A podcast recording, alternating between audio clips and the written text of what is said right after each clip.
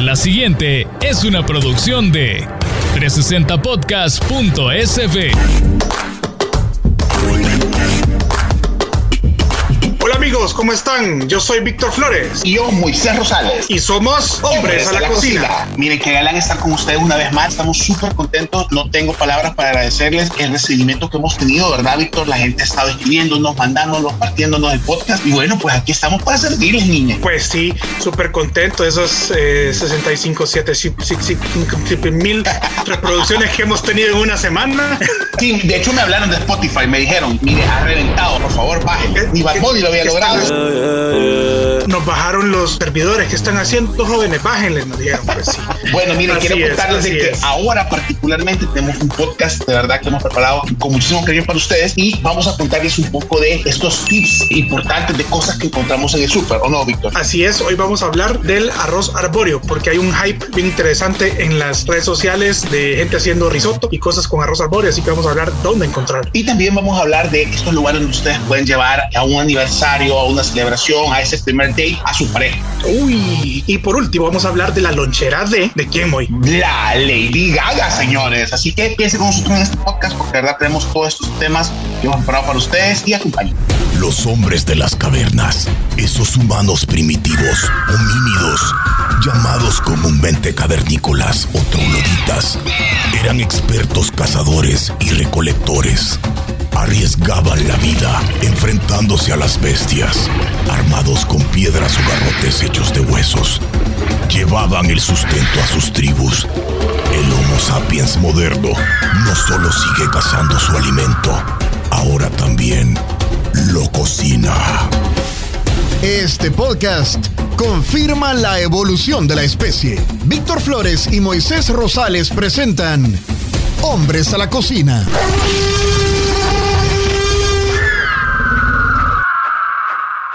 Y bueno, entramos en materia, de verdad que emocionadísimos para que nos acompañen en esta sección de Lo encontré en el súper.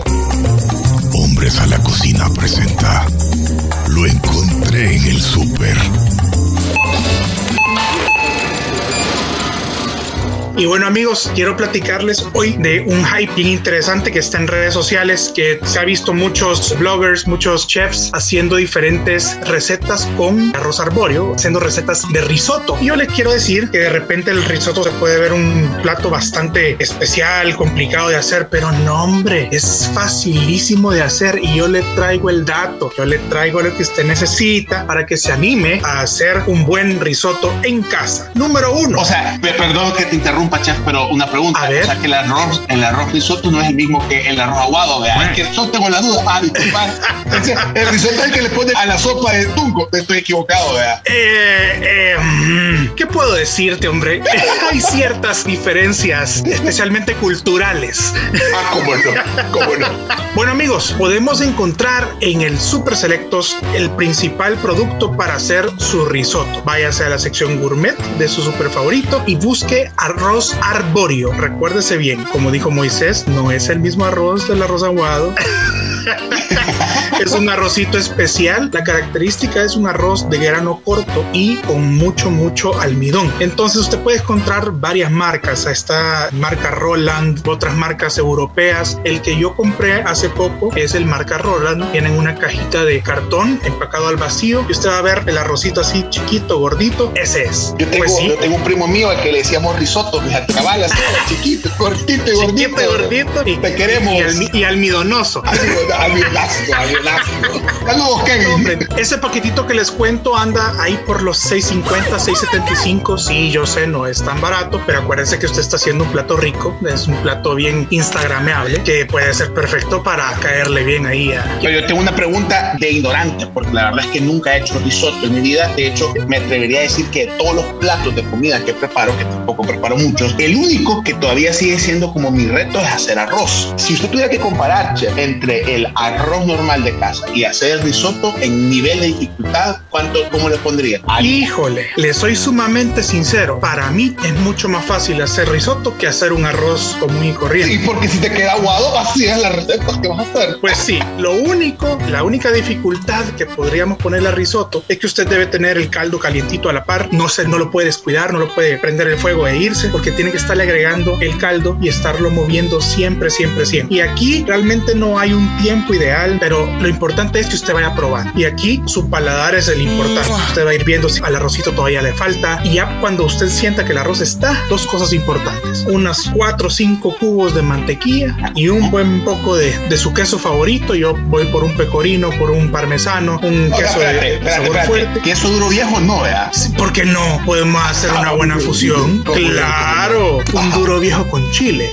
Coyolito hecho. Oh, quedaría fabuloso. Entonces lo revuelve bien y ya queda ese risotto cremosito, brilloso, perfecto para servirlo, para acompañar o para hacer el plato fuerte de lo que usted quiera. Así que, ¿dónde se lo dijimos? Aquí, Aquí en Hombre de la Cocina. Por supuesto. No, así es, lo encontré en el súper. Mire, si usted estaba pensando cómo hacer un risotto, tengo que mandarlo a pedir, lo pido en Amazon. Pues no, vaya a el paseo gourmet de su supermercado favorito y busque estas marcas que ya nos ha dado el chef acá. Si usted quiere buscar más información o quiere saber más los tips de Víctor, pues no duden en escribir en sus redes sociales, arroba chefmanei, y mire, ahí le puede usted preguntar, escribe y que nos termine la receta, pues porque aquí hemos quedado con esas dudas. También miramos y que nos escriban directo a, las redes sociales del podcast, arroba 360podcast.sb y cualquier pregunta nos la pueden canalizar directo a nosotros. Y bueno amigos, les traemos una nueva sección para nuestro queridísimo podcast que se llama La Lonchera de...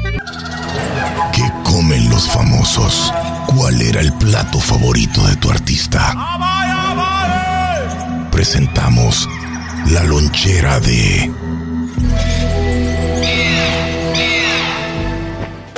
Y bueno, en esta sección vamos a hablar de lo que le gusta comer a Lady Gaga. Como tú sabes que yo soy un gran fan de Lady Gaga, pero así, fan, fan. Y yo de verdad pensaba alguien tan exótico como ella a de comer, ¿sabes? Yo me imaginaba como que se levantaba en la mañana y le andaba así como comida deshidratada, ¿sabes? O con goteo, algo así. Me lo imaginaba yo, ¿sabes? O sea, un día se despierta, está vestida en carne asada y le llevan a dejar así como gotitas de comida. No sé, no sé. Gotitas de chimichurri.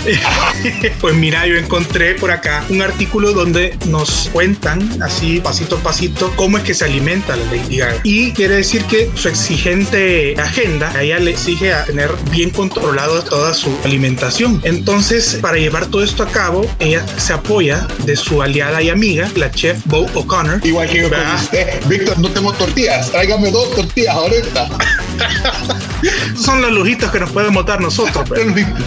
Bueno, este chef le confesó a The Feast que a la Lady Gaga le encanta estar siempre maiciándose, especialmente cuando está muy ocupada. Usualmente sus shows son muy intensos, por lo cual obviamente no puede andar comiendo doritos. Mira, en medio del show, mire, dos revueltas, tráigame por favor. ¿Cómo te las comes? No podés, tenés que tener una dieta específica. Y sale al escenario con olor a queso en las manos.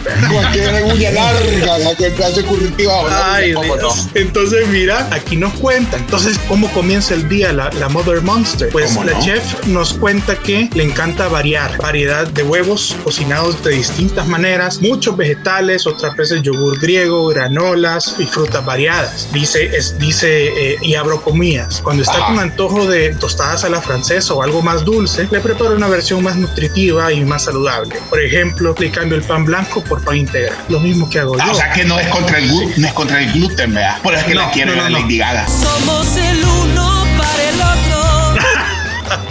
pues sí, de ahí, después de acabar de dar sus bailadas y gritos que peguen en el escenario, de repente le dan ganas de meriendas y snacks saludables y para eso le tienen pretzels integrales, galletitas crujientes, barras nutritivas, nueces, chips, pero no fritas, sino que horneadas, siempre buscando Igual que, nosotros, hombre. Pues sí, que la maite esté siempre, siempre figurina, ¿verdad? Le llegan los tés, el agua de coco y los jugos verdes. O sea que la Lady Gaga, si viviera aquí en El Salvador, ponete a pensar, tendría que andarle buscando yo, sería para el manager, vea, imagínate como, mire, este churrito Diana, por favor, pero que sean horneados, por favor. Y en salsa verde, porque le llegan verdes. Ah, imagínate, un fresco de carao, por favor, para la Lady Gaga en bolsa. y, tiene, tal vez como jugo de caña le diera yo, fíjate. Para que probara Lady Gaga. Sí, vea. Eso le anduviera. Para que, para que se suba, para que se suba al escenario, pero con aquella energía. bueno, miren, esta sección de verdad lo que queremos es investigar por ustedes que están comiendo sus famosos, pues, y queremos comenzar con Lady Gaga, porque yo de verdad siempre he tenido la duda de que comía. Yo pensaba que era vegetariana y como es italiana, o sea, pues de italiano, yo dije, bueno, pues, sabe comer, pues sí, vea. Mire, ¿sabe qué otra cosa importante? Y esto ya me lo veía venir yo. Le llegan las ensaladas. Sí. Dice que se come por lo menos una ensalada al día y a veces le gusta variar las bases, no solo bases de lechuga, sino que también le gusta con bases más sustanciosas como por ejemplo quinoa, pasta, pasta sin gluten y así le va dando diferentes spins a sus comidas. Interesante. Sí, la- mira, yo primero lo que haría le dijera, va, mira, Lady Gaga, bienvenida a El Salvador, pasemos ahorita por una web Eso fue lo primero, el bajarnos del aeropuerto. Ahí te, la ahí llevara. te la ganaste. Y de ahí yo le cuilta, viejo, venite, venga, Shemamor, le dijera yo. Va, Y bueno amigos, con eso cerramos nuestra primera sección de la lonchera de ¿sabe qué? Si a usted le interesa saber cómo come alguno de sus artistas favoritos, no sé, Bad Bunny, J Balvin, José Lora, no sé, cuéntenos hombre, cuéntenos en redes sociales y nosotros hacemos la debida investigación, ¿le parece ¿Cómo o no? A la orden de ustedes, señores, para eso estamos. Y bueno, continuamos, tenemos la última sección para ustedes. A usted que llegó hasta aquí en el podcast, tenemos un premio. El premio de la sección de Mesa para Dos. ¿Tienes un date o una celebración? ¿Buscas el mejor lugar para comer o al mejor chef? Escucha la recomendación de Hombres a la Cocina en Mesa para Dos.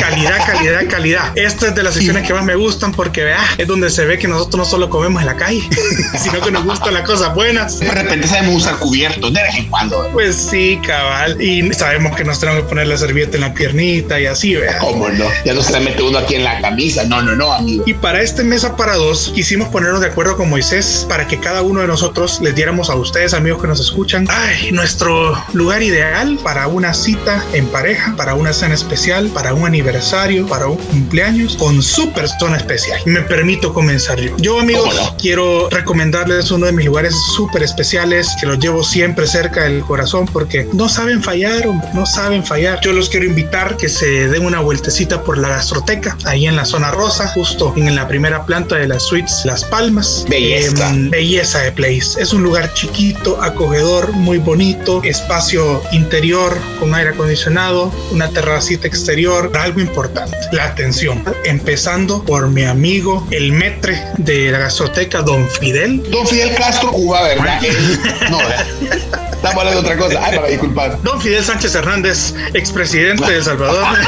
Pues Don Fidel, el metre de la gastroteca, es un crack del servicio en su máxima expresión. Desde el momento que contestó el teléfono para tomarles la reservación, desde el momento que los ve llegar, es servicio y nada más. Perfecto para presentarles alguna bebida para comenzar su velada. Siempre dispuesto a ofrecerles el mejor plato del menú, listo para ofrecerles el mejor vino que tenga, que vaya súper bien con su cena. La gastroteca siempre tiene una gran, gran, gran propuesta de menú. El menú fijo de ellos, que está siempre delicioso, y tienen siempre platos especiales de la semana que están puestos en una pizarrita. No, hombre, no hay cosa más deliciosa, ya que en este programa hablamos de un risotto. Una vez me comí un risotto espectacular que fue terminado en una rueda de queso grana ¿Cómo no? padano frente de nosotros en la mesa. Qué belleza, no, qué hombre. Ah, Sí, a mí la verdad de la gastroteca mi único mal recuerdo fue una vez que me sacaron porque estaba lamiendo un plato y me dijeron que no lo lamiera, pero, pero bueno, la verdad es que yo tuve que pedir disculpas, ya había pagado, ya, ya estaba. Pues sí. pues. Pues, ya lo pagué, les digo.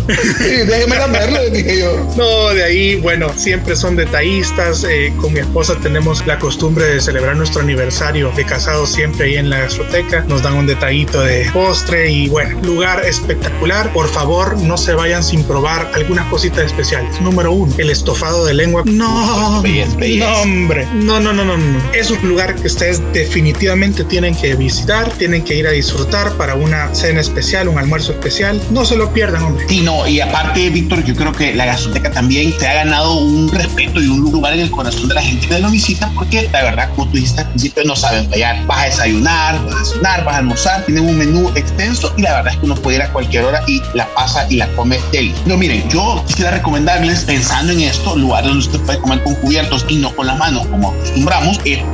Este restaurante, pues desde 1997 está en el Museo Marte, justo antes de entrar al Museo Marte, en la colonia San Benito. Y de verdad que es un lugar al que yo le tengo un cariño especial porque por mi trabajo generalmente me tocaba almorzar por ahí cerca y yo cuando podía y ahorraba en aquellos tiempos dorados de mi juventud, de verdad uno de mis premios era comer ahí. Comer en punto para mí es una experiencia rica. Creo que en este, este toque especial de estos restaurantes de tradición, ¿verdad? Que si bien es cierto, no es un menú tan, ah, que de repente, mira, aquí va a salir flotando el vapor, vea, para cuando te comas, para que sientas el olor a lavanda, vea, sino que es eh, comida hecha, comida hecha de verdad eh, con cariño. Uno siente de verdad que está comiendo en un lugar eh, donde está bien pensado el menú, siempre tiene una propuesta diaria de un platillo especial, pero que es un lugar donde uno puede ir a una reunión de negocios, donde uno puede llegar de repente por un almuerzo que se extienda con una buena sobremesa y el espacio, la verdad, es bastante exclusivo en el sentido de que tampoco hay tantas mesas. Yo creo que muchas veces la gente no quiere estar en un lugar tan, como tú decías, de la discoteca, ¿verdad? Un lugar con la cantidad adecuada de mesas y creo que punto también cumple con esta función. Yo que comía casi siempre la boca tienen una cantidad deliciosísima de sándwiches, vea las bocachas florentinas y todo lo que uno pide el menú ahí es delicioso. Así que yo, mi recomendación, ahí ve, puntito para punto en el Musoma. Moisés, qué problema, Dios mío. Siempre que estamos grabando este podcast, yo termino con un hambre que usted no se imagina. Bueno, sintonizarnos el próximo viernes en nuestro nuevo episodio, porque vamos a seguir hablando de cosas ricas de comer y lugar donde ir. Sí, hombre, entonces, ¿sabe qué? Usted haga algo muy inteligente. Vaya y suscríbase para que siempre este volado le avise cuando tengamos un episodio nuevo y no se pierda todo el carburo que hablamos. Queridísimos amigos, este ha sido un programa más de nuestro podcast Hombres a la Cocina. Yo quiero hacerles una atenta invitación. Por favor, visítenos en nuestra página web www.360podcast.sb para suscribirse. Pone ahí su correo electrónico y ese asuntito le va a avisar cuando esté listo nuestro podcast y de los demás podcasts que estamos produciendo en 360 Podcast. Así que,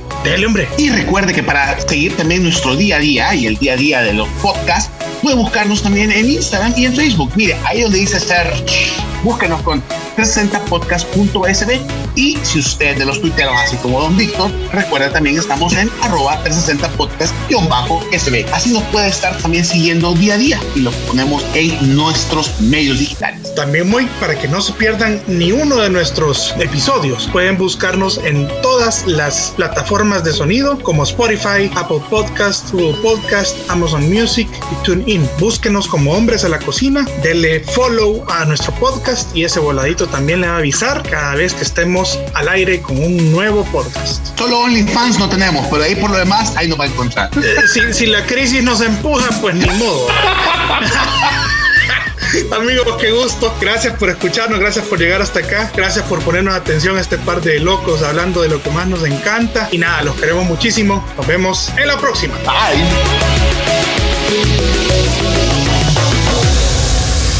Esta fue una producción de 360podcast.sb.